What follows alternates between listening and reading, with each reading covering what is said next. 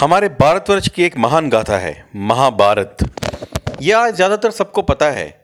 आपने देखा होगा, सुना होगा या पढ़ा होगा, पर आप इसे कितना भी पढ़ें, सुने या देखें, आपको फिर भी कम ही लगेगा, क्योंकि इसमें जो ज्ञान है, वो वो एक सागर की तरह है। महाभारत एक समुंदर है। महाभारत समुंदर है ज्ञान का, धर्म का, न्याय का, वचन का। उसमें सब है। प्यार, घृणा, दोस्ती, लालच धर्म की रक्षा, अधर्म का नाश। यही नहीं, आप जानो कि आज जो हम टेक्नोलॉजी की बात करते हैं, वो महाभारत में आपको, अगर आप वो पढ़ेंगे, आपको उसमें देखने को मिलेगी। हमारे जीवन में सब जो आज हम नया टेक्नोलॉजी वगैरह जो हम यूज़ करते हैं, मुझे नहीं लगता कि ऐसा कुछ है जो उसमें नहीं है। कुरुक्षेत्र की लड़ाई हमें मालूम है, बस केवल उतना नहीं है महाभारत। लड़ाई तो परिणाम है।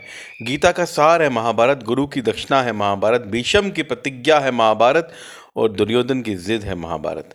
इसलिए हम कोशिश करेंगे, सिर्फ़ एक मिनट में सुनेंगे इस महान गाथा के कुछ महत्वपूर्ण अंश। और आशा करते हैं इससे हमारे जीवन में भी कुछ चेंजेस आएँगे इसके ज्ञान से। Thank you